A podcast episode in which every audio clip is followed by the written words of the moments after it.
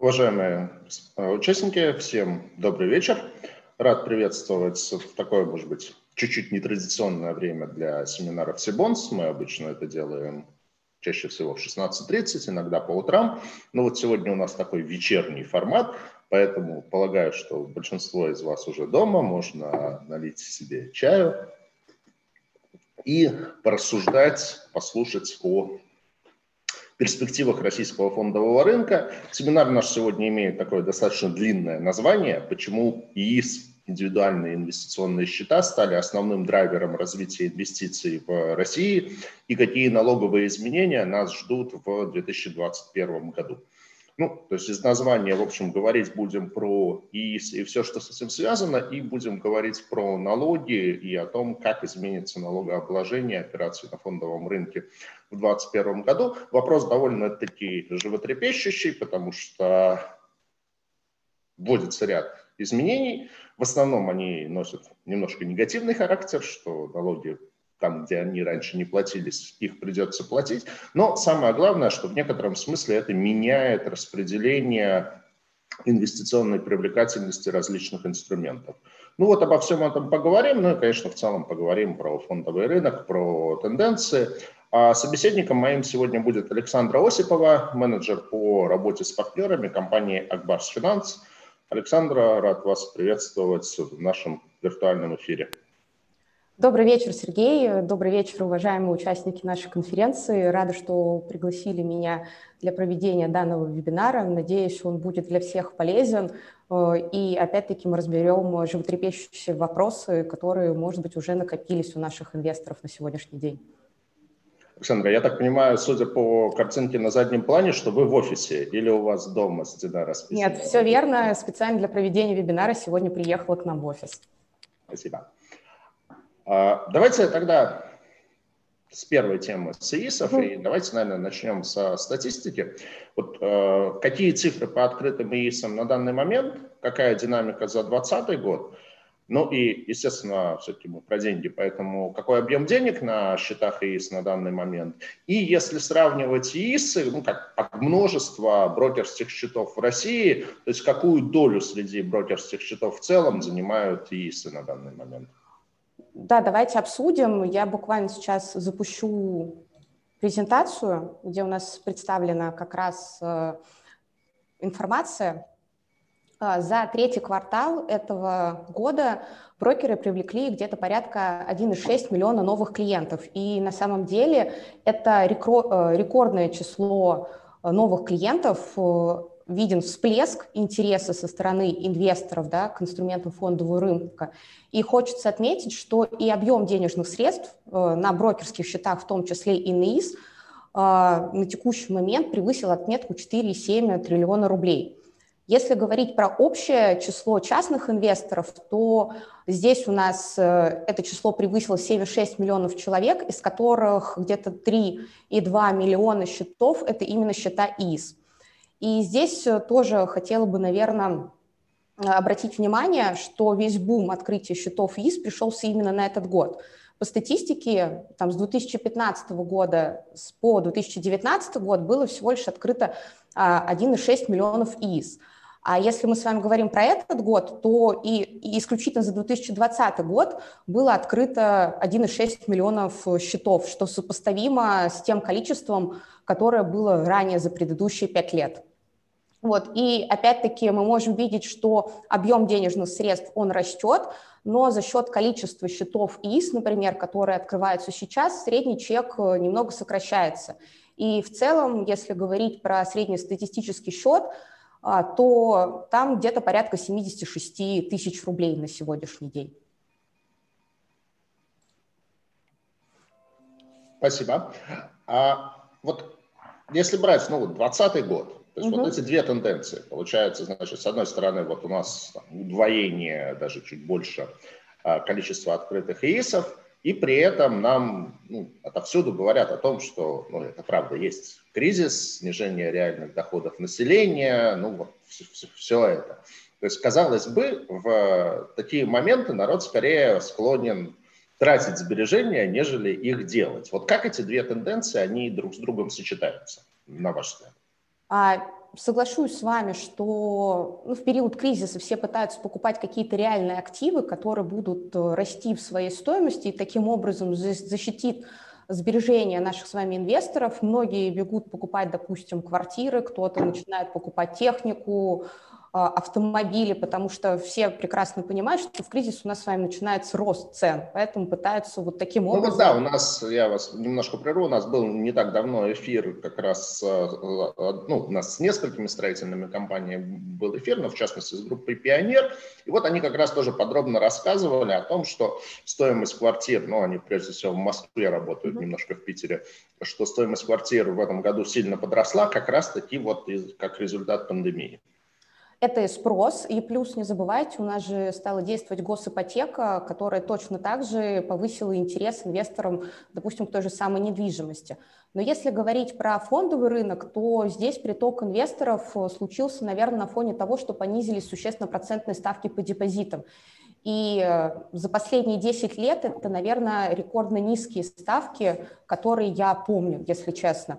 Потому что вот в банковской сфере работаю там где-то порядка 10 лет. И опять-таки мы видим, как инвесторы начинают менять свое а, финансовое мышление, понимают, что депозиты не позволяют там сберечь денежные средства от инфляции, нужно использовать какие-то другие инструменты. Поэтому а, мы видим и всплеск открытия счетов, и основной всплеск начался именно весной этого года, в период да, там, начала разгара пандемии, в тот период, когда у нас была коррекция на рынках, и здесь, наверное, сыграл, ну, я так называю, эффект 2008 года, потому что ту коррекцию, которая была весной этого года, сравнивают именно с кризисом 2008 года. И многие инвесторы в 2008 году, которые не побоялись э, купить подешевевшие качественные активы, заработали немаленькую доходность. И опять-таки, э, именно мне кажется, что текущие инвесторы, да, там сегодняшние инвесторы решили повторить успех 2008 года и начать срочно инвестировать.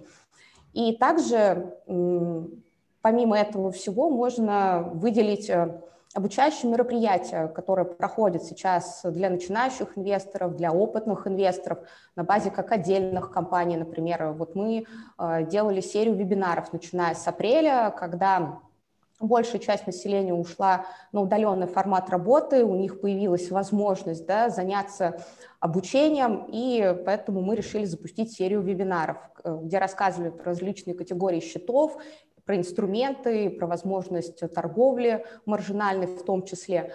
И также, например, площадки такие, как Московская биржа, проводят постоянно обучающие мероприятия, и по классам активов, и по тенденциям, поэтому я думаю, что это тоже повлияло на то, что инвесторы стали более спокойно относиться к фондовому рынку. Ну и, конечно же, реклама со стороны брокеров, э, которые просто активизировались, наверное, весной этого года, сейчас какой канал не включишь, э, всегда увидишь какой-нибудь рекламный ролик, который зазывает э, клиентов открыть счет ИИС либо брокерский счет. Вот эти все факторы оказали влияние на то, чтобы у нас с вами количество клиентов, которые открыли счета в этом году, существенно увеличились. Ну, то есть, если я правильно понимаю, это не столько вот прямо рост сбережений в стране, это перераспределение сбережений между, прежде всего, депозитами и фондовым рынком. Да, все верно, потому что большинство людей стало выбирать для себя там ИС либо брокерский счет и э, вместо там, допустим, привычного депозита. Депозит, э, доходность маленькая, да, он, безусловно, должен быть в портфеле любого инвестора, я всегда об этом говорю, потому что это самый ликвидный инструмент, самый защитный инструмент. Но... Хотите верьте, хотите нет, у меня нет ни одного депозита. Нет, да вы что? Вы полностью нет. инвестируете все свои сбережения? Ну вот, вот исключительно фондовый рынок. Это, это приятно слышать. Вот, поэтому, конечно, все стали смотреть э, на какие-то альтернативные способы размещения денежных средств, которые в первую очередь позволят э, сохранить э, их от инфляции, да, потому что она у нас с вами никуда не делась.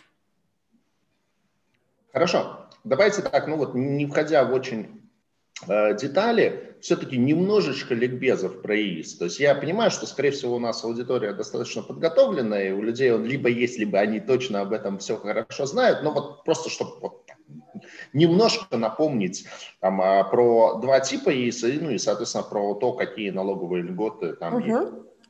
Смотрите, у нас с вами ИИС – это тип непосредственно брокерского счета.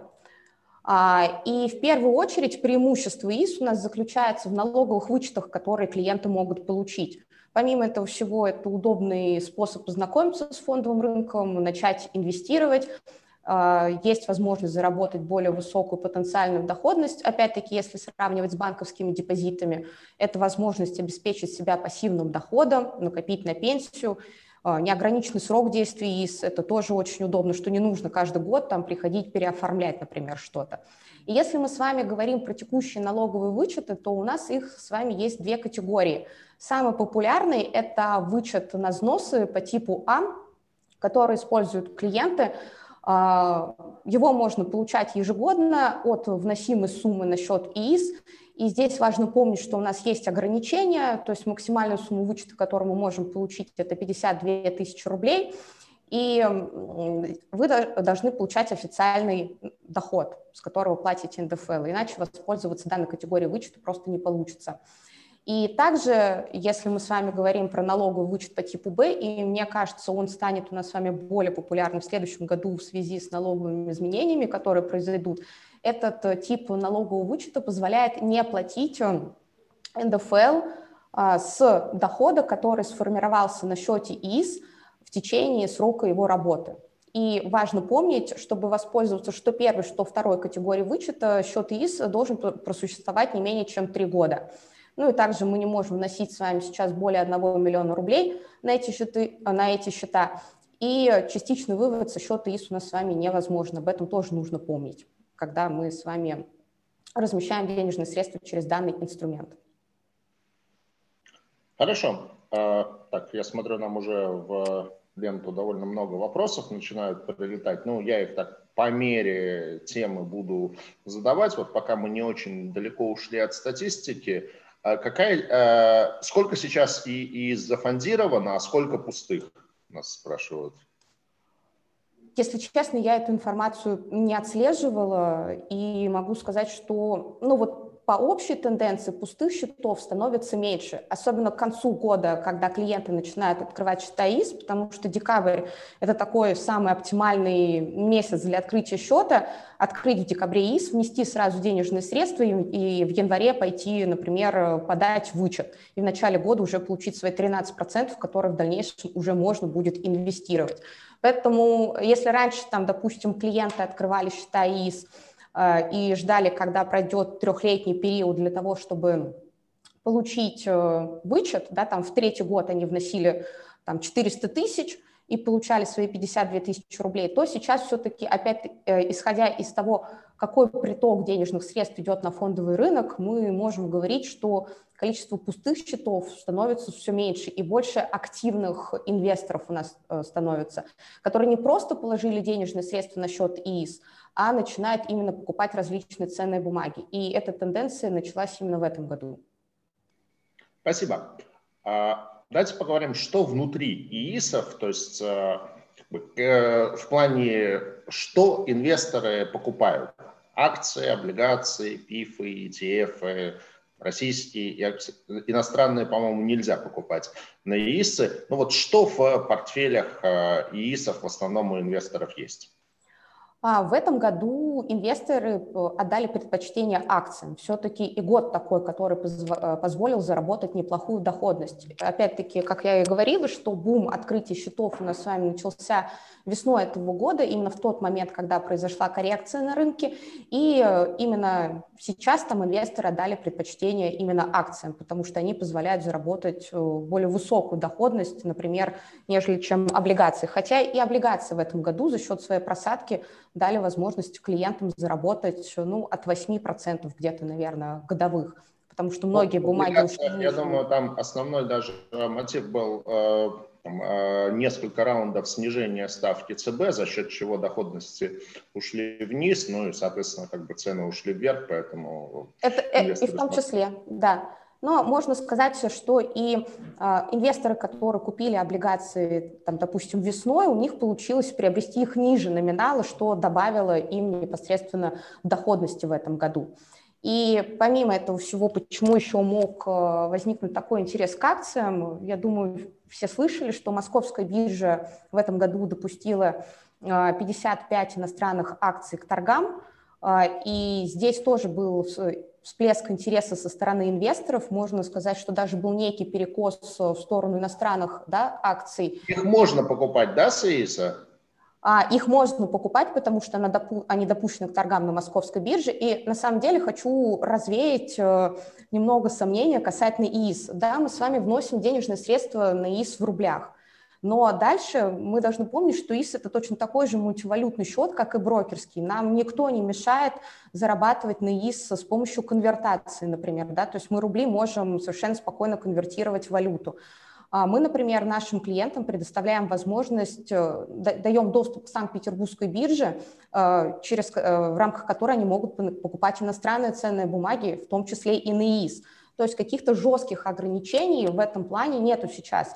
А, важно просто, просто все думают, что раз у нас налоговые вычеты в рублях, то инвестировать на ИС мы можем только в рублях. Ну, на самом деле нет. Здесь можно покупать и валютные активы.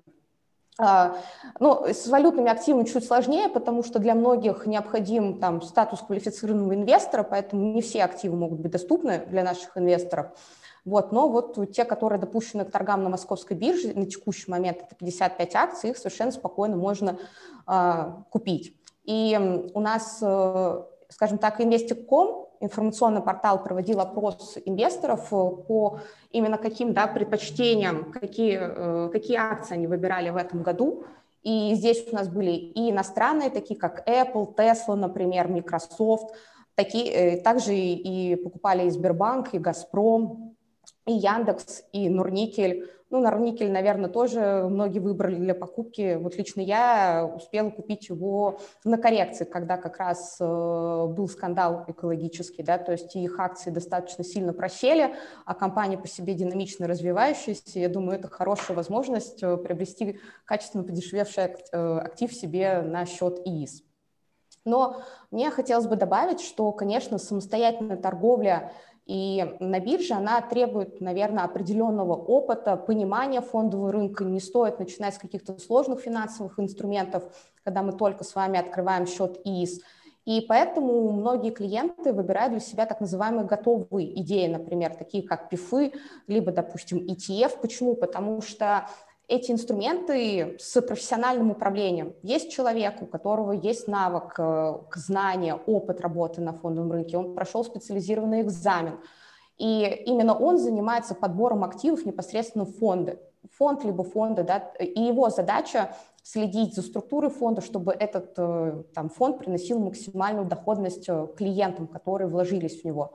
Поэтому не только да, там акции, облигации, какие-то сложные финансовые инструменты присутствуют у нас на счетах, но и клиенты не забывают и про ПИФы, и про ETF, потому что это инструменты, которые дают широкую диверсификацию.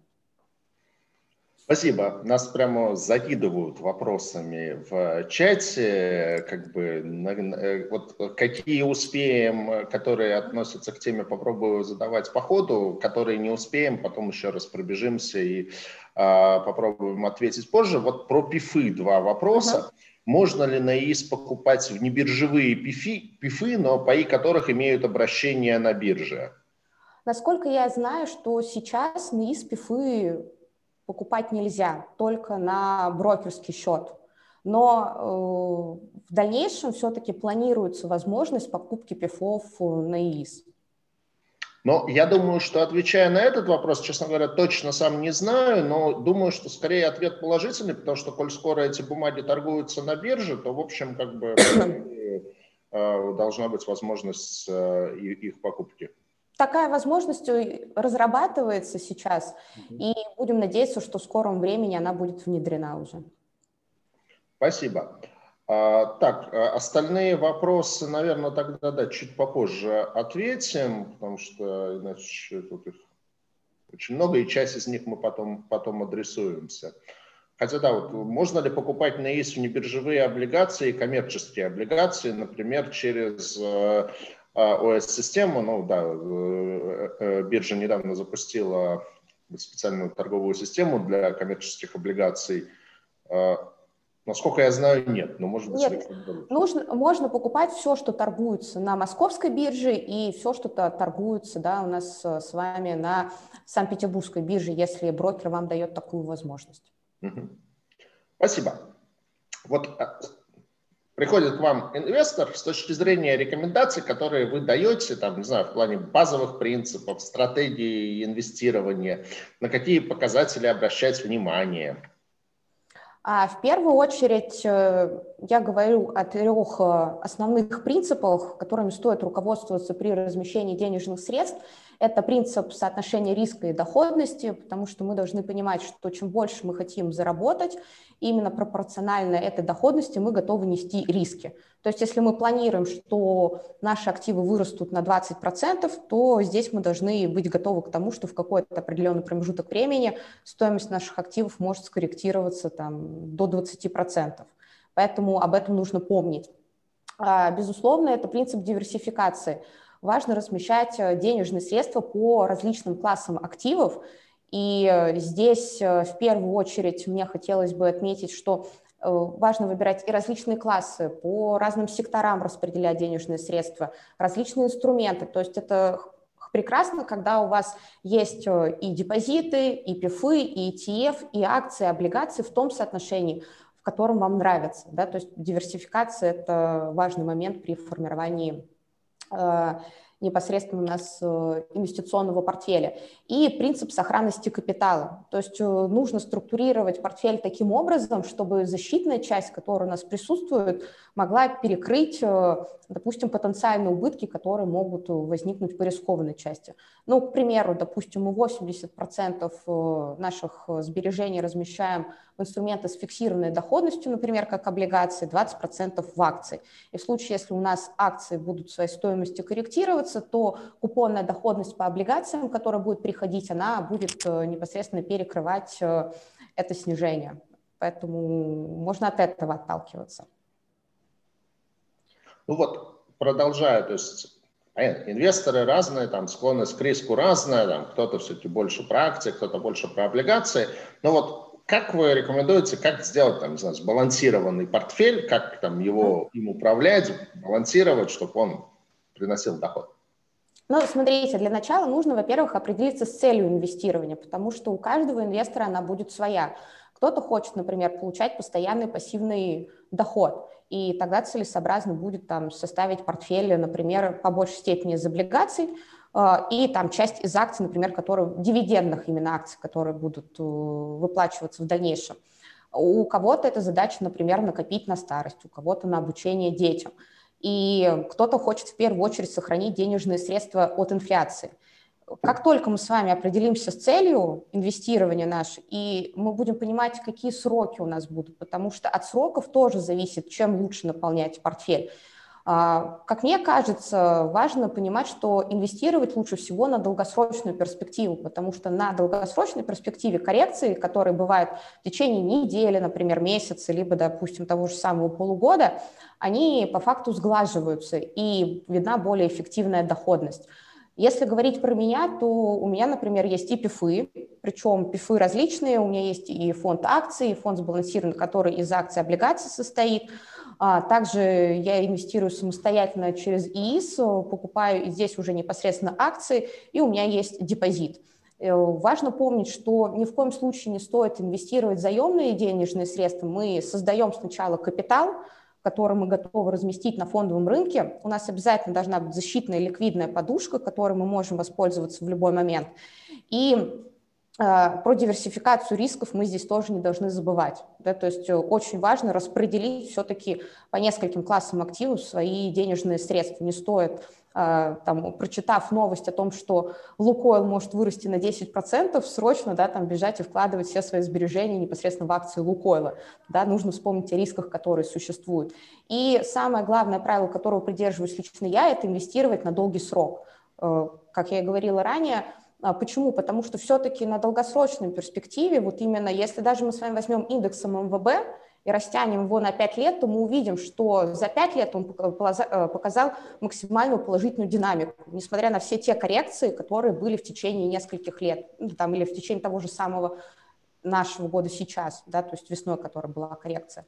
Поэтому нужен капитал, нужно понять цель, а, и, соответственно, уже из этого исходя мы можем с вами формировать портфель. И, наверное, еще важный момент, который я хотела говорить, нужно понять свой риск-профиль, насколько вы толерантны к риску.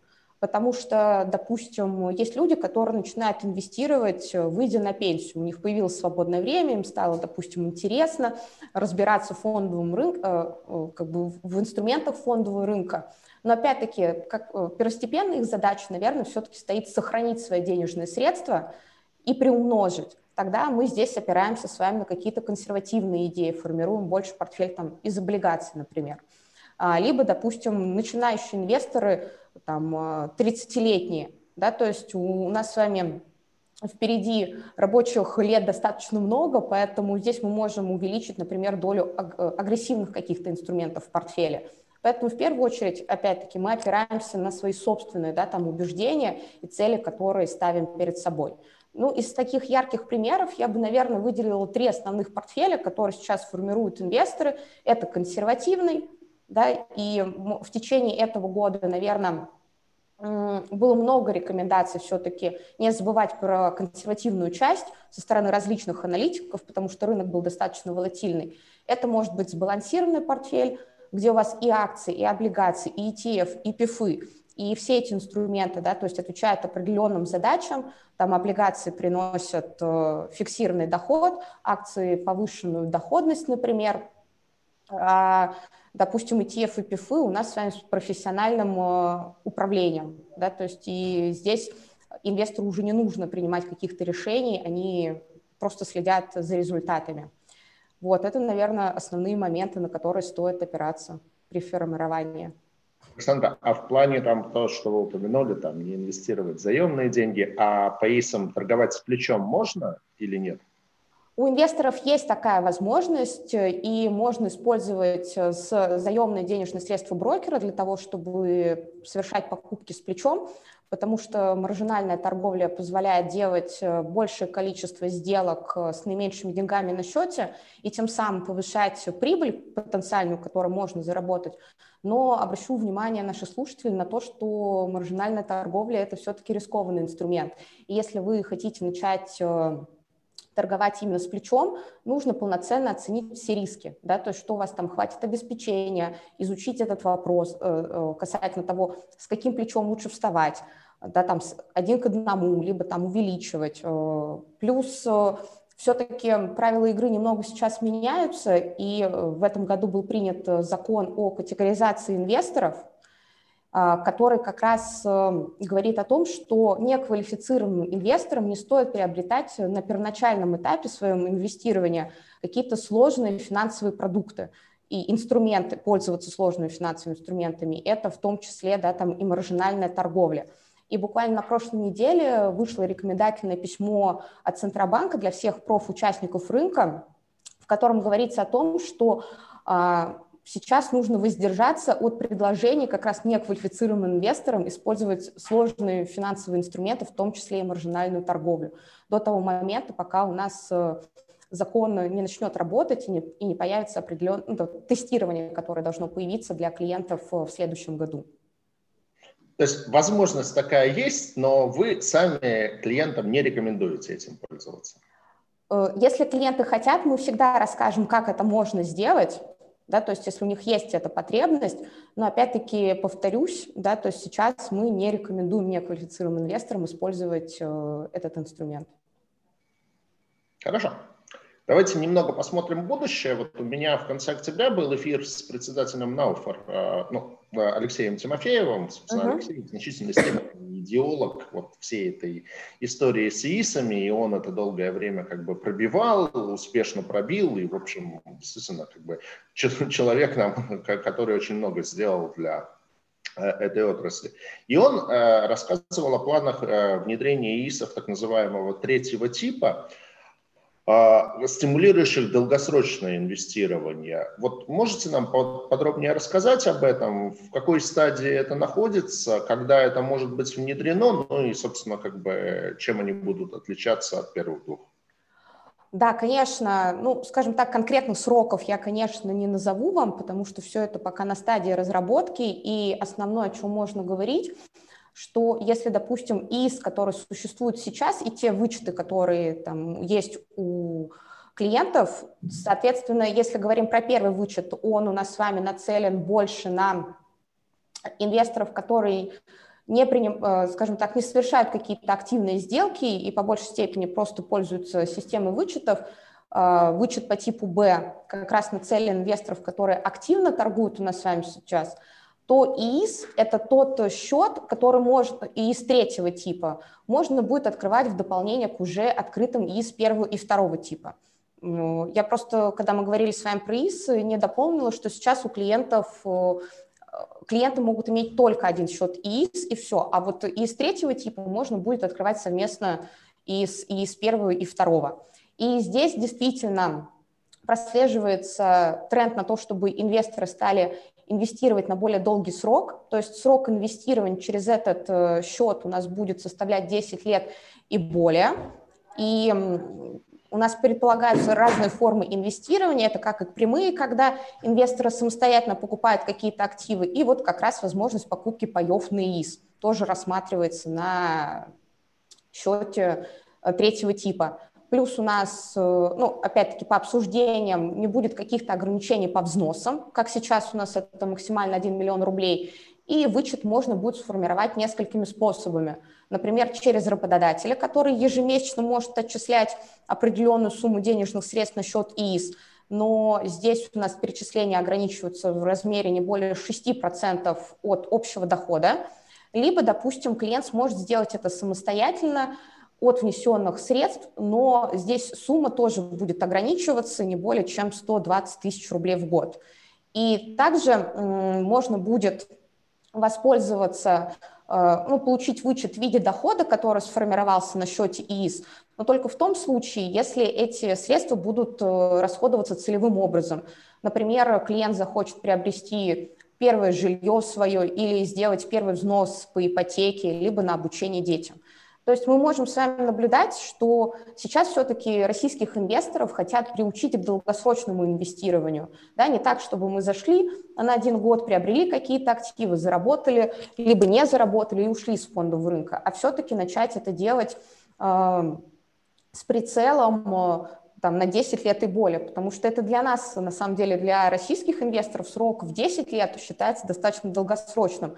А для зарубежных инвесторов, например, минимальный срок инвестирования начинается лишь от 5 лет, ну, по статистике. Поэтому вот э, именно исходя из этого тренда обсуждается возможность введения из третьего типа.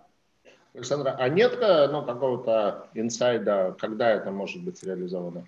К сожалению, нет. Хотелось бы мне тоже знать, потому что а, по большей степени, мне кажется, ну вот лично как бы я бы использовала эту категорию счета, я бы использовала для того, чтобы накопить себе, там, допустим, на старость денежных средств, и использовала возможность того, чтобы работодатель самостоятельно у меня отчислял там часть денежных средств на этот счет, фиксированную какую-то сумму ежемесячно.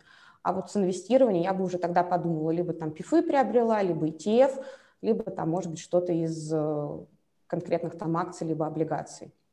Ну, вот у нас, да, в ленте как раз тоже был про них вопрос, но, по сути, мы на него уже ответили, и там как раз было сказано, что есть такое ощущение, что государство отчасти хочет это внедрять как, по сути, замена накопительной пенсионной системы, потому что там, судя по всему, все зашло в какой-то очень глубокий кризис. Uh-huh. эта система, она, ну, в некотором смысле действительно может быть э, альтернативой, вот, посмотрим, э, посмотрим, как это все будут э, по факту внедрять. Но, в принципе, мне самому эта идея э, в общем-то, нравится. То есть, потому что здесь, по крайней мере, у человека есть возможность самостоятельно распоряжаться, потому что в случае с инвестированием там, через те же НПФ, в общем, как бы, по, по сути, как такового механизма контроля за этими инвестициями так и не выработано, к сожалению.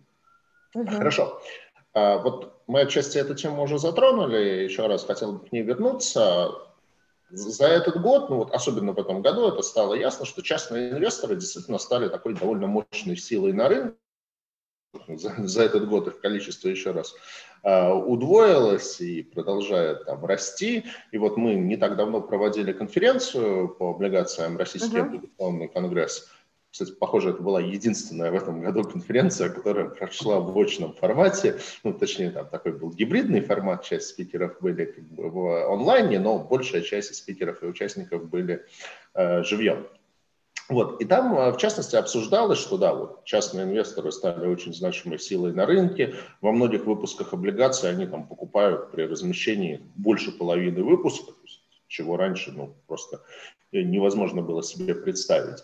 И как бы все это, с одной стороны, хорошо, но с другой стороны, есть комментарии, что в этом плане Россия, она так пошла немножко своим путем, потому что в большинстве других стран там а, механизм инвестирования, он все-таки в большей степени идет через коллективные инвестиции. То есть, ну, если брать, там, не знаю, как а, а, образец те же Штаты, то в Штатах прежде всего люди инвестируют через а, mutual funds, ну, аналог наших uh-huh. Вот. А Россия пошла своим путем, и да, механизм там, коллективного инвестирования тоже есть, но он там по разным причинам, прежде всего по причине, на мой взгляд, очень высоких комиссий, он долгие годы как бы буксовал.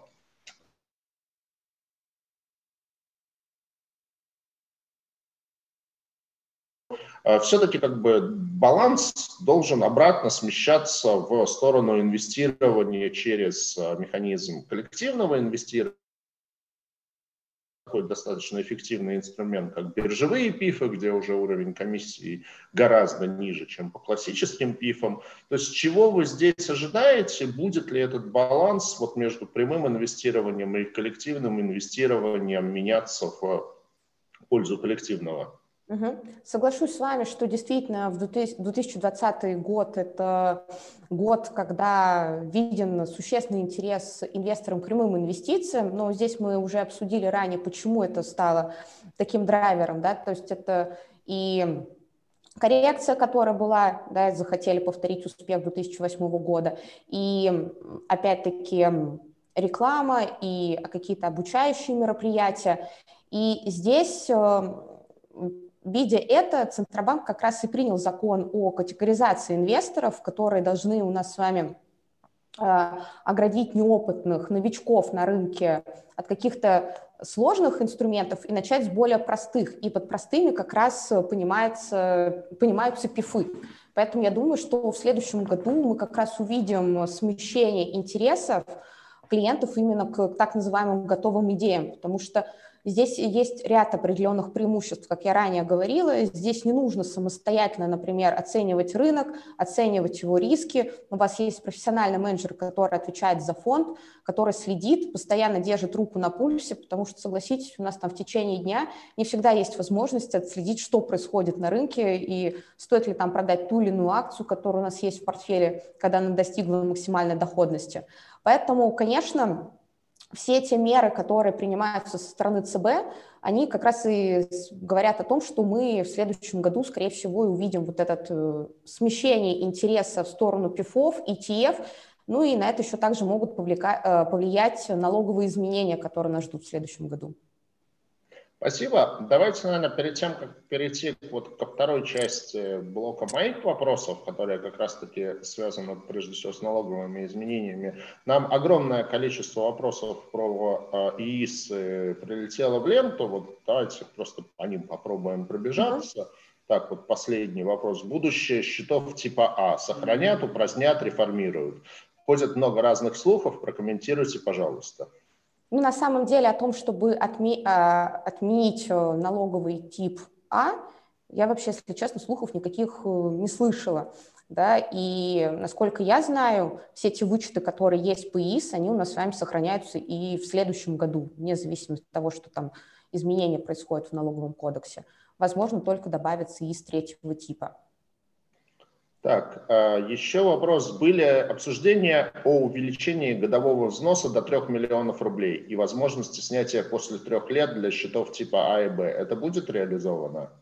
Сейчас, наверное, эта тема заглохла именно с учетом того, что появилась идея ввести ИИС третьего типа, где как раз не будет ограничения по взносам, Поэтому, скорее всего, мы пойдем этим путем. Да? То есть э, и из первого и второго типа у нас останутся с ограничением по взносу, а из третьего типа, где более долгосрочное инвестирование предусматривается, там уже ограничений не будет.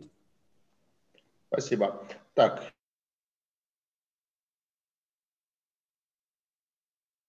Если купить и продать валюту на ИИС типа Б, то от налога на доход тоже будет освобождение или нужно самостоятельно подавать декларацию? Если да, то ежегодно или только при закрытии ИИС? Такой же вопрос по типу Б. Ну, собственно, про тип Б есть. Ну вот, да, вот про то, если валюта покупается на ИИС типа Б. Смотрите, здесь у нас э, все, что касается валюты, на самом деле клиенты самостоятельно должны декларировать э, историю с курсовой разницей, если они спекулируют на валюте. Но, скажем так, э, у меня каких-то конкретных кейсов того, чтобы там клиенты воспользовались налоговым вычетом по типу Б на валюту, я пока не видела.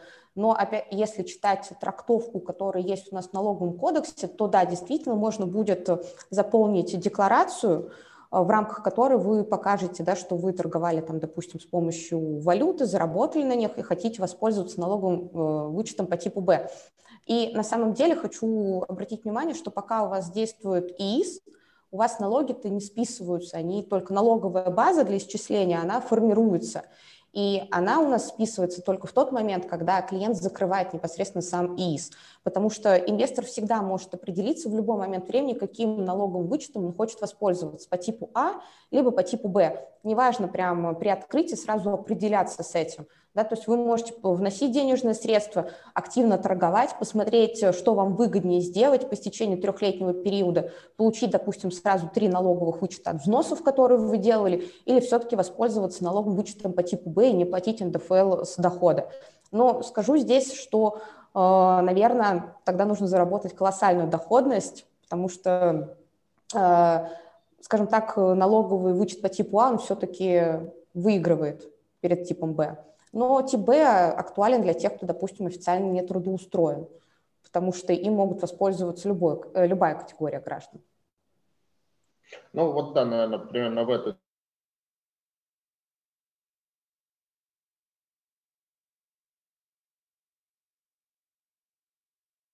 Единственный налог, который я уплачиваю, налог на доходы от акций и облигаций. Других налогооблагаемых доходов не имею. Смогу ли я в 2021 году воспользоваться ИС типа А для налоговых вычетов, связанных с расходами семьи на лечение и обучение? Достаточно сложный вопрос. ну, смотрите, с точки зрения логики, если у вас есть официальное отчисление НДФЛ, то по факту э, ну, здесь, наверное, сложнее, потому что для того, чтобы получить социальный вычет на обучение детей, либо, допустим, э, на медицинский вычет, то здесь необходимо все-таки предоставить справку 2 НДФЛ об официальном доходе, который вы имеете. Поэтому, скорее всего, не получится воспользоваться э, там, теми налогами, которые были уплачены от инвестирования для того, чтобы получить другую категорию вычетов. Так, ну вот, наверное, тоже взаимосвязанный вопрос. Так, Андрей Морозов. Верно ли, что с 1 января 2021 года в налоговый кодекс вносятся изменения в ИИС типа А, которые ограничивают возможность возврата НДФЛ, уплаченным только с зарплаты? Налог, уплаченный от купли-продажи ценных бумаг на брокерском счете, не на ИИС, а, не... А, так, ну, э, не будет возможность вернуть в рамках ИИСа типа. А если я правильно поняла вопрос, да, то есть что если вот тот налог, те налоги, которые мы будем платить по ценным бумагам в следующем году, не получится вернуть через ИИС. Mm-hmm. Да, здесь все верно, потому что в первую очередь мы используем ИИС для получения вычетов от взносов, если мы говорим с вами по типу а, и а типа Б позволяет не платить налог. Тогда вы доходы должны не по, там, по облигациям, тем же самым, по акциям получать непосредственно на счет ИИС, и только там по истечении трехлетнего периода, если вы не воспользовались налоговым вычетом по типу А, тогда можно воспользоваться Б и не платить налог. Но, скажем так, нивелировать это никак не получится. А, окей, так, э, честно говоря, даже вообще не, не знаю этой темы. Нужно ли ежегодно декларировать и уплачивать 3%, 3% от купонной доходности американских компаний, на, не, не купон на дивидендный, э, на ИИС обоих типов или только при закрытии за все годы сразу? Вы на самом деле платите при закрытии за все года сразу. Ну, потому что пока действует сам ИИС, то у нас все доходы, которые формируются там, налогом не облагаются. То есть налоговая база будет рассчитана в тот момент, когда клиент принял решение закрыть счет ИИС. Так, ну что ж, вроде мы по ИИСам на все содержательное ответили.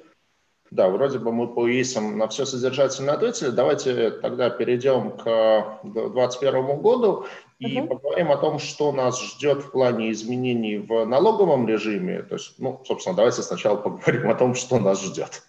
Давайте. Сейчас я предоставлю, сейчас открою. У нас с вами меняется налоговая база, о, немного налоги со следующего года. У нас с вами появляется налог на депозиты, которые размещаются суммы свыше 1 миллиона рублей, но здесь пугаться не нужно, потому что они у нас с вами, налог будет списываться с превышения процентного дохода в эквиваленте ключевой ставки. Что это значит? Ну, к примеру, допустим, у нас ключевая ставка будет 6%. А, и доход, который мы будем получать в рамках депозитов, если он будет превышать 60 тысяч рублей, вот именно с этого превышения у нас с вами будет списываться 13%. Но здесь не нужно бояться, ну, скажем так, Э, подавать какие-то декларации, налоговая сделает это все самостоятельно, и на самом деле такие налоги мы с вами впервые заплатим только в 2022 году по итогу 2021 года. И у нас идут изменения по налогам касательно облигаций, то есть если сейчас у нас там ОФЗ, э, купонный доход по ОФЗ налогом не облагается, рублевые корпоративные бумаги, купонная доходность по рублевым корпоративным бумагам, которые были выпущены после 2017 года, э, у нас с вами не облагалась налогом, то с 2021 года э, налогом будет облагаться любая купонная доходность э, по любым облигациям. Это, наверное, вот основное, что затронет инвесторов в следующем году. Александра, а вот по облигациям, то есть вот сейчас это 0% в пределах ЦБ, ключевой ставки ЦБ плюс 5% угу. и дальше 35%. С 2021 года это будет 13% со всей купонной ставки или это будет 13% с ключевая ставка плюс 5% и 35% с оставшейся? Насколько я смотрела, что просто вся купонная доходность, которая будет приходить по облигациям, будет облагаться 13% налогом без учета ключевой ставки. Угу. Понятно. А, ну и давайте тогда поговорим, какие последствия от этого будут. Угу. То есть, ну, хорошо, долгое время это такое было прямо вот э, ахиллесовой пятой российского фондового рынка. Собственно, почему там вплоть до какого там до 2017 года частных инвесторов на том же рынке облигаций их практически не было. Именно потому, что был налоговый арбитраж между депозитами и облигациями. Угу. Ну, условно говоря, один и тот же инструмент, там я покупаю облигацию, условно, Газпромбанка или открываю депозит Акбарсбанка, или открываю депозит в Акбарсбанке с экономической точки зрения суть одна и та же, я даю деньги в долг этому банку. С налоговой точки зрения ситуация была абсолютно разная. По депозиту налога не было, по облигациям он был. С 2017 года это уравняли. Вот. А хорошо то, что сейчас нейтральность, она сохраняется. То есть ситуация того, что там по облигациям ввели, а по депозитам не ввели, нет, такого нет. То есть, слава богу, между депозитами и облигациями нейтральность сохраняется. Но между другими классами инструментов она Например, а, раньше, сейчас, точнее говоря, была разница между акциями и облигациями. То есть угу. я купил там, облигацию с доходностью, там, условно, 10%, с нее я доход ну, практически не плачу. Там, ну, чуть-чуть, может быть, там, э, с нынешней э, ключевой ставкой. Если я купил такую же акцию, ну, не такую же акцию, но акцию там с высокой дивидендной доходностью, скажем, те же 10%, вот, моя любимая Северсталь, она порядка 12% дивидендная доходность, вот, то с дивидендов по акции я налог плачу. То есть, соответственно, между купонными облигациями и высокодивидендными акциями вот эта вот нейтральность, она меняется. Она также меняется между прямым инвестированием и инвестированием в ПИФ, потому что в ПИФе, если я владею ПИФом больше трех лет, то я, опять-таки, с, а, получив, ну, продав по ПИФа через три года и более, а, этот а, налог, этот доход налогом не является. Вот с учетом этого, с учетом того, что меняется как бы такая вот расстановка между разными типами инструментами. Каких изменений вы ждете в плане прихода инвесторов на рынок, в плане их инвестиционных предпочтений?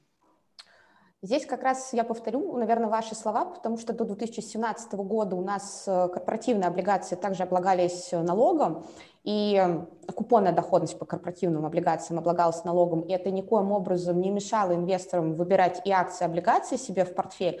Но, как мне кажется, хорошим выходом э, будет пифы как раз, да, и поэтому мы можем увидеть э, смещение интересов инвесторов как раз вот э, в сторону ПИФов и ETF. Почему? Потому что, например, если мы с вами выбираем облигационный фонд, тот же самый, у нас есть возможность зарабатывать на купонной доходности, но при этом при всем мы не будем платить купон с каждого купона, который поступает в рамках фонда. Плюс у нас есть налоговая льгота Э, в рамках ПИФов, э, на, если мы владеем ими свыше трехлетнего периода. И также, если можем, допустим, выбрать с вами фонд акций, Почему нет? Потому что э, внутри фонда точно так же будет начисляться дивидендная доходность, с которой можно, ну, с которой инвестор сам не будет платить НДФЛ. И нацелить себя на долгосрочное размещение денежных средств на три года и более, и воспользоваться налоговой льготой, которая как раз дает, у нас присутствует по ПИФам. Поэтому именно как раз в 2021 году, я думаю, что все, не, ну, пифы не забыты в этом году на самом деле, да, то есть можно а, я там смотрела по статистике, на самом деле приток а, в ПИФы в этом году за третий квартал по объему денежных средств сопоставим со всем 2019 годом. Поэтому это говорит о том, что эти инструменты тоже активно развиваются. Во-первых, потому что их достаточно много на рынке. Можно найти любой фонд, который отвечает э, твоим потребностям, твоим задачам. И, пожалуйста, есть узкоспециализированные фонды, есть фонды акций, сбалансированные фонды. И как раз их удобно использовать с точки зрения оптимизации НДФЛ. Ну да, меня только во всей этой истории тревожит то, что вот создастся такой явный налоговый арбитраж в пользу ПИФов, и, в общем, как бы с точки точки зрения законодателя будет весьма логично этот арбитраж устранить, поэтому как бы ни произошла ситуация, что народ сейчас массово хлынет в пифы, а потом эта льгота будет отменена, и когда пройдет три года, выяснится, что налог нужно платить. Ну, дай бог, чтобы этого не произошло, потому что это будет немножко несправедливо по отношению к инвесторам, которые а, пойдут. Вот интересный вопрос, кстати, я, я сам не знаю на него ответ. А, значит, ну, наступает 1 января 2021 года, меняется налоговый режим, и происходит выплата купона по облигациям. В январе происходит выплата купона по облигациям. И вот задает вопрос Александр Захаров. Если выплата купона в январе, то налог 13% будет взят со всего полугодового купона или только с разницы купон минус НКД на 1 января? Хороший вопрос, я не знаю. Смотрите, как считается налоговая база по купонам? Нам важен факт зачисления денежных средств. Просто до этого ваша доходность э, учитывается в стоимости бумаги. Сама облигация торгуется с накопленным купонным доходом, но факта получения прибыли в виде купона у вас нет, если только вы ее не реализуете. Поэтому в январе вы получаете фиксированную выплату, которая подлежит 13% налогу, который спишется. И здесь не важно, да, что вы там ей полгода владели, потому что именно сам факт получения купона у вас уже с, произошел в январе. В общем, покупая облигации, нужно смотреть, чтобы желательно купон по ним выплачивался не в январе, там, не в феврале, а где-то подальше, когда, ну, чтобы хотя бы это уже было... А, этот момент немножко отсрочить для себя, да? Да, да. А, вот из наших участников сам на этот вопрос так, вот нам так уточню вопрос о дивидендах американских компаниях. На них российский брокер не является налоговым агентом, это иностранный источник. Значит, все-таки нужно ежегодно декларировать? Знак вопроса. Не являюсь специалистом на, самом деле в части американских акций. Насколько я знаю, для того, чтобы избежать двойного налогообложения, у каждого брокера клиент должен заполнить э, такую так называемую форму V8. И здесь по большей степени, а, насколько я сталкивалась с этим, э, у нас, допустим, боюсь э, обмануть наших слушателей, да, то есть, ну, брокеры могут выступать налоговым агентом в части того, чтобы оплатить налог. Но этот вопрос лучше непосредственно проговорить с тем, с брокером, с которым вы работаете. Ну да, согласен, мы тут уже совсем такую налоговую специфику э, рискуем уйти.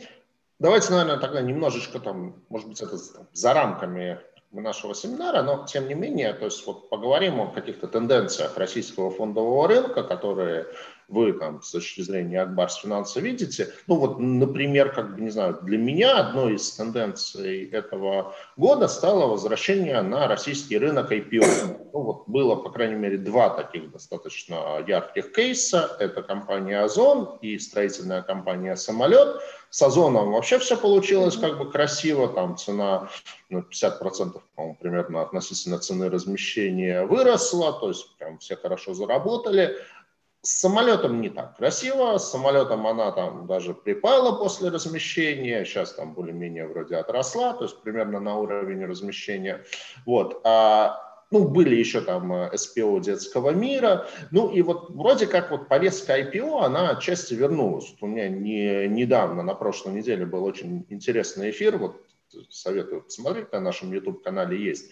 Э, компания Светофор – это сеть автошкол, которая сейчас развивает дистанционную платформу для вот образования как раз-таки в сфере автовождения. И относительно небольшая компания, там выручка э, по, по году порядка 300 миллионов, и они планируют э, осуществление IPO, причем не то, что там, в какой-то перспективе, там, через 5 лет. Я, может, через 5 лет тоже IPO Сабанда хочу сделать. Но вот они сейчас, прямо сейчас хотят сделать IPO, причем там с очень приличным мультипликатором, там, порядка 6 к выручке, и получить оценку там, под 2 миллиарда э, рублей. И это не, ну, вот это какая-то реальность, они действительно планируют это сделать, очень харизматичный, интересный э, директор, он владелец компании, реально советую посмотреть. Вот э, как бы ожидаете ли вы тенденции по там, не знаю, увеличению количества IPO? Там, э, рекомендуете ли вы инвесторам в них участвовать или не рекомендуете? Uh-huh. Ну и какие еще тенденции вообще, вот, вот такие в целом глобальные тенденции по рынку видите? Ну, смотрите, давайте начнем с IPO. Э, в следующем году, безусловно, будут э, различные размещения. И здесь это может быть и онлайн кинотеатр Иви, и X5 Retail Group, в частности, перекресток э, онлайн, это их гипермаркет, да, то есть может выйти на IPO Fix Price, например, тот же самый, рассматривать для себя эту возможность.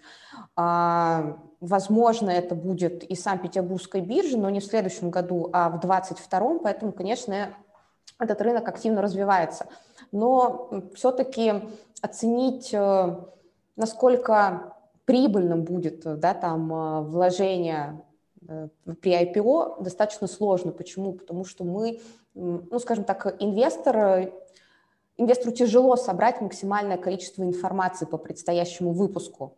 И здесь, если все-таки есть такое желание поучаствовать в IPO, то нужно обращать внимание на независимую аналитику именно других компаний, не, не тех, которые производят непосредственно само IPO, ну, делают само IPO, и собирать там максимум прогнозов, э, там есть, допустим, информация э, там, о том, как будет развиваться компания, посмотреть ее финансовую отчетность, которая, как правило, всегда в публичном доступе находится у нас с вами. Поэтому ну, это достаточно сложный вопрос, опять-таки, для начинающего инвестора, да, в принципе, для и опытного, потому что на российском рынке действительно оценить, э, скажем так, прибыльность размещения очень сложно за отсутствием там, больше информации, например. Но хочется отметить, что, например, есть пифы на IPO. Пожалуйста, можно воспользоваться ими, если уже есть такая идея фикс и хочется на этом заработать. Почему э, можно PFI воспользоваться. У вас есть э, профучастник рынка, который сам все оценит, посмотрит на все риски, на все прогнозы, насколько интересно участвовать в, то ли, в том или ином IPO, и они тогда включат его в структуру фонда. Поэтому с точки зрения, да, там, если хочется начать это делать, наверное, лучше стоит начать это с фондов. Лично я ни разу не принимала участие в каких-либо IPO, потому что пока не готова, наверное. Предпочитаю, да, там, уже выпущенные бумаги. А, спасибо. А, давайте, наверное, тогда, может быть, немножко поговорим, собственно, про вашу компанию, про Акбарс Финанс, э, потому что вопрос, которым, вот уверен, вас постоянно мучает, вот э, это то, Акбарс Финанс, где находится головной офис, в Казани или в Москве? Я не сомневаюсь, что офисы есть и там, и там, э, но вот центр принятия решений у компании где? В Москве. Мы находимся в Москве. Наш офис расположен по адресу Одесская улица, дом 2, а, башня С, БЦ «Лотус Плаза». Поэтому мы рады всегда видеть всех наших клиентов в рамках нашего офиса. Пожалуйста, приходите, каждому окажем качественное обслуживание. Ну, а в Казани-то офис есть? В Казани офис тоже есть. Хорошо. Вот э, смотрите, как бы, ну, вот э, если говорить про рынок брокерских услуг в России, то есть, э, мне кажется, это сейчас один из самых конкурентных рынков в России, потому что, ну, вот просто количество организаций, предоставляющие брокерские услуги, оно очень велико. Это и банки, это и там, компании типа там, Финама, БКС, а, в общем, ну, участников реально много, а, и я э, доводилось слышать мнение, что, в принципе, по инфраструктуре рынка, по там, качеству российских э, брокерских услуг, Россия одна из топовых стран вообще в мире. Не то, что в регионе, а именно в мире. Вот а конкуренция между брокерами в России, она как, на чем осуществляется? То есть вряд ли сейчас прямо возможно какая-то ценовая конкуренция, потому что там тарифы и так уже, в общем, упали почти до нуля, и там, считать там, не знаю, там уже там с тысячной доли процента, наверное, там разница уже не такая большая. Может быть, там для каких-то, для алготрейдеров, да, но вот если для. Обычного инвестора, там, скорее всего, это не имеет значения. Вот а, в чем а, конкуренция? То есть, ну, вы конкурируете, там, условно говоря, с тем же Тиньковым, с БКС, там, с Финамом, с другими какими-то а, крупными брокерскими домами. Вот за счет чего сейчас происходит конкуренция? Вот что важно? Там, знаю, интерфейсы, ну, как у того же Тинькова, там, Тиньков, безусловно, там, славится своими очень качественными интерфейсами какая-то эксклюзивная аналитика, там ваша собственная или какая-то вот э, сторонняя, но эксклюзивная. Персональная поддержка клиентов, что вот клиент не просто там один, а у него есть какой-то персональный там консультант, кому он может позвонить. Вот, вот что важно в э, конкурентной борьбе на этом рынке? Соглашусь с вами, что тарифы здесь уже не на первом плане, потому что действительно, в принципе, они сейчас у всех одинаковые, плюс-минус, да, там чуть-чуть, наверное, отличаются. Здесь в первую очередь инвесторы, конечно, обращают на качественный сервис, который брокеры предоставляют э, своим клиентам. И это и возможность максимального дистанционного обслуживания, да, то есть э, это чтобы у клиентов не было необходимости да, там, э, лично приходить э, в офис брокера да, там, для того, чтобы совершить какие-то действия со своими счетами. А это и удобные приложения. Если мы говорим про Акбарс Финанс, у нас достаточно э, удобное приложение, понятное, интуитивное, да, то есть ты заходишь, у тебя сразу твои счета, котировки, отслеживать все достаточно просто, динамика по портфелю тоже видна, да, то есть ты, видно, насколько ты прирос в течение, да, там, э, определенного времени, например. Ну и, наверное, это все-таки, конечно, еще какие-то уникальные продукты, которые брокеры могут предоставить своим клиентам. Например, мы нашим клиентам даем возможность приобретать паи э, под управлением Акбарс Капитал. Соответственно, это тоже интересно, да, то есть не нужно отдельно покупать паи в, в капитале в Акбарсе, да, то есть можно открыть счет ИИС, можно открыть брокерский счет у нас и в рамках одного финансового института закрыть все свои потребности. Ну и также из уникальных продуктов у нас есть фонд, например, халяльных инвестиций. А, он, наверное, я скажу, наверное, единственный сейчас в России. А, на самом деле история халяльных инвестиций стала активно развиваться еще с 2010 года, но за рубежом. Там достаточно быстро поняли, что такой класс инвесторов хочет размещать свои денежные средства, но у них есть определенные ограничения да, там, с их вероисповеданием. Поэтому э, можно встретить там исламский ETF, например, пожалуйста. Да? Э, и так так все-таки главный офис нашего банка, да, Акбарсбанка, находится в Татарстане, то в 2019 году э, был разработан фонд, называется он ЛАЛЕ, который включает в себя исключительно акции, и есть специальная методика подбора активов непосредственно в этот фонд – которая согласована с Дум Татарстана, и Дум Татарстана постоянно проверяет состав фонда на соответствие, да, то есть той методике, которую они разработали. Но я бы сказала, наверное, что этот фонд подойдет людям любых конфессий. Почему? Потому что через него происходит инвестирование в реальные сектора экономики. И именно вот как раз уникальные продукты, которые дают брокеры, какие-то, возможно, акции, обучающие мероприятия, которые проводят, опять-таки, брокеры, а, возможность э, по покупке паев на брокерские счета. Это то, на что в первую очередь обращают сейчас инвесторы. Ну и, конечно, максимально дистанционное обслуживание. Это очень актуально в этом году. Ну да, в плане дистанционного обслуживания, кстати, вот э, я почти всех, с кем провожу эти эфиры, всегда спрашиваю, как организована работа в офисе, на удаленке или гибридный формат. И вот, кстати, что интересно, там близко к 50 на 50. То есть, ну, понятно, что нет, ни, ни разу мне не отвечали, нет, мы 100% работаем в офисе, иногда отвечали, что там почти 100% работают на удаленке, но вот чаще всего, и, кстати, в Сибанде ровно та же самая история, вот это такой некий гибридный формат, кто-то в офисе работает, кто-то на удаленке, в общем, так. Вот у вас как организован процесс? Ну, лично я нахожусь на удаленном формате работы, но у нас есть часть сотрудников, которые также работают на удаленном формате работы, а есть часть сотрудников, присутствие которых обязательно в офисе. Для них был специально разработан график посещения офисов потому что с учетом а, пандемии, которая да, у нас началась весной этого года, нашей компании пришлось быстро адаптироваться к текущей реальности, чтобы, во-первых, и позаботиться о сотрудниках, которые работают в компании, и плюс, чтобы качественный сервис, который мы предоставляем нашим клиентам, никоим образом не изменился. Поэтому у нас тоже гибрид. Да, часть ну, на удаленке, часть у нас все-таки присутствует в офисе.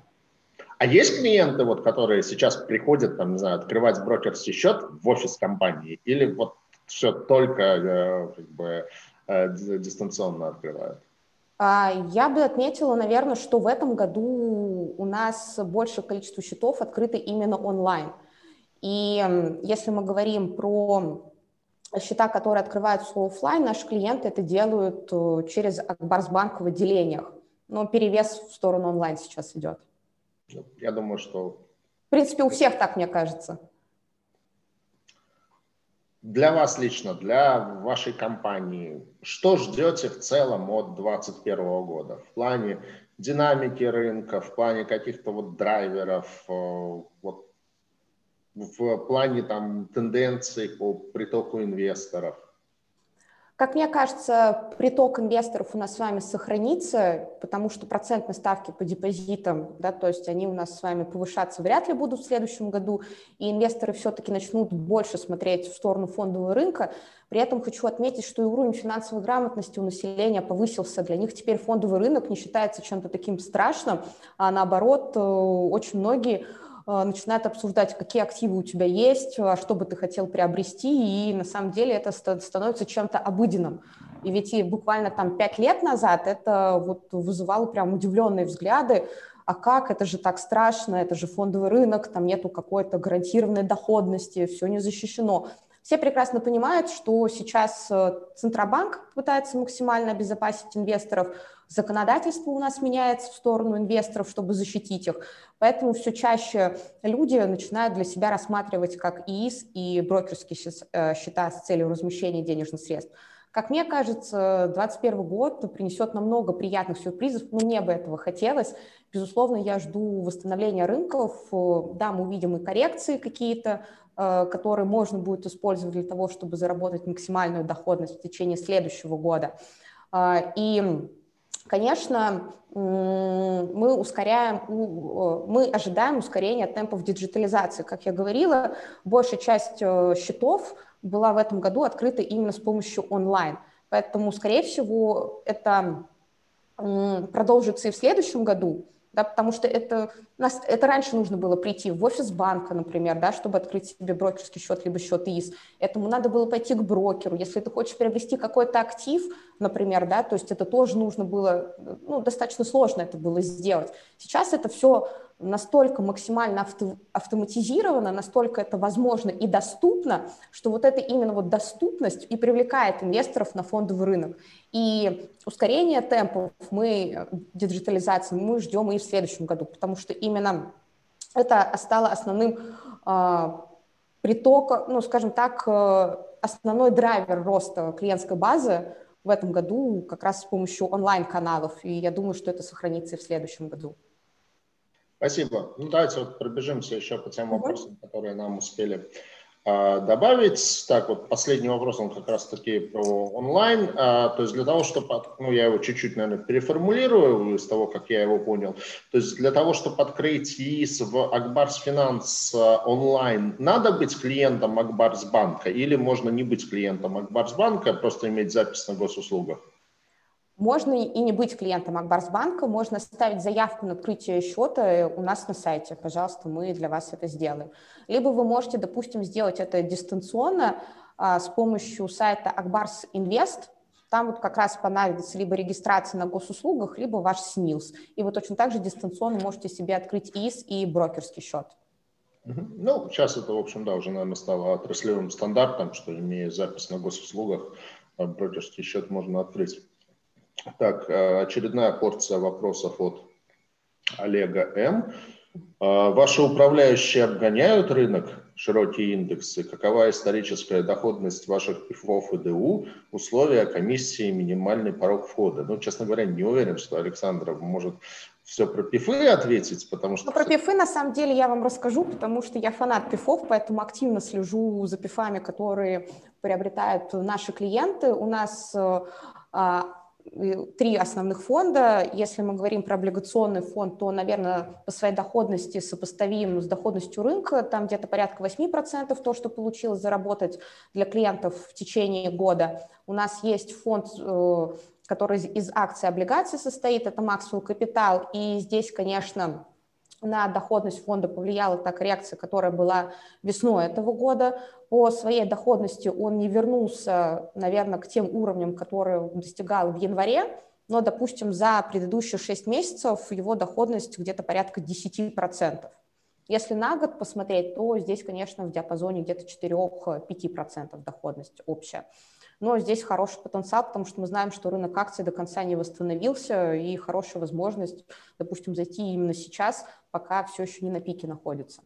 А, и про фонд Лале, если мы с вами говорим, то его доходность э, там за последние 6 месяцев где-то на уровне 7%, и за год где-то в пределах 4%. Но здесь э, мы тоже понимаем, что фонд состоит полностью из акций, и никуда от динамики рынка да, мы никуда деться не можем. Потому что если рынок сильно корректируется, фонд, к сожалению, будет корректироваться вслед за рынком. Спасибо. Так, ну там еще был коммент про фонды, что комиссия за вознаграждение съедает налоговую как бы, выгоду. Ну, отчасти так, ну, зависит на самом деле от того, какая комиссия за управление. Я, в принципе, в начале семинара говорил, что это долгое время было такой ахиллесовой пятой российских э, фондов, что э, очень высокая комиссия, она делала их непривлекательными. Но сейчас ситуация действительно меняется, там, по тем же биржевым пифам она значительно ниже, ну и, в принципе, комиссии по ПИФам снижаются. Так, последний, наверное, вопрос. Какое будущее у вечных облигаций? Не, не знаю, насколько вам близка эта тема. Про перпечуал идет речь? Вы имеете? Что? Про бумаги категории перпечуал? Да. Ох, у меня свое отношение к этим бумагам. Не могу сказать, ну, Конечно, они интересны с точки зрения доходности, которую дают клиенту, но давайте не будем забывать, что там и повышенный уровень риска. Эти бумаги могут в определенный момент быть сконвертированы в акции, да, либо могут быть списаны для того, чтобы пополнить капитал, например. Поэтому, конечно, эти бумаги будут существовать, и будут инвесторы, которые будут покупать эти бумаги, но прежде чем это делать, наверное, стоит полноценно задуматься о тех рисках, которые несут эти бумаги за собой, и включать их в свой портфель не на самую большую часть, то есть не больше, чем 5% от общего портфеля.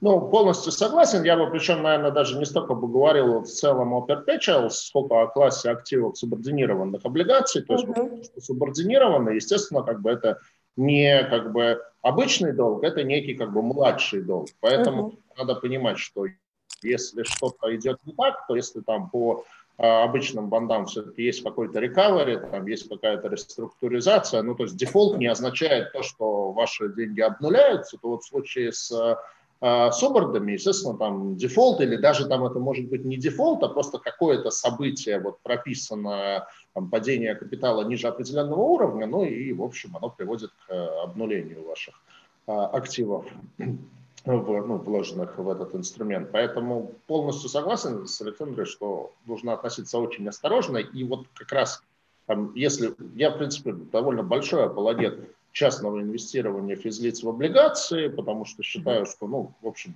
ничего сильно сложного там, в принципе-то нету. Вот. А, и даже в плане там и кредитного анализа сейчас рынок очень сильно как бы цивилизуется в плане того, что большая часть инструментов, они получают рейтинги, можно почитать рейтинговый отчет, можно посмотреть отчетность эмитента, там и РСБУшную, и МЦФОшную. Ну, то есть, в общем, как бы ничего сложного нет. То вот я считаю, что вот такие специальные инструменты, там, субварды, там уже начинается такая юридическая как казуистика, там надо настолько внимательно все это читать, что вот я лично вот ни, ни разу в это не залезал и как бы считаю, что надо прям а, либо очень глубоко в это вникать, либо лучше... Либо Избегать. Лучше. Ну что ж, а, мы исчерпали все наши вопросы, и насколько я Вижу, вроде бы ответили почти на все вопросы слушателей. Прошу прощения, если на чей-то вопрос не ответили. Их реально получилось много, и мог э, какие-то просмотреть. Александр, вам огромное спасибо. Ну и все все-таки надеюсь, что с оптимизмом смотрим в 2021 год, потому что, несмотря на все какие-то, ну, вот перипетии 2020 года для участников фондового рынка год заканчивается, в общем-то, неплохо, и потому что и люди пришли, и потому что динамика и по всем классам активам неплохая. Поэтому в целом заканчивается он на позитиве, ну а 2021 год вообще год быка, и просто ну, мы все обречены на успех, надеюсь. Вот. Поэтому всем большое спасибо.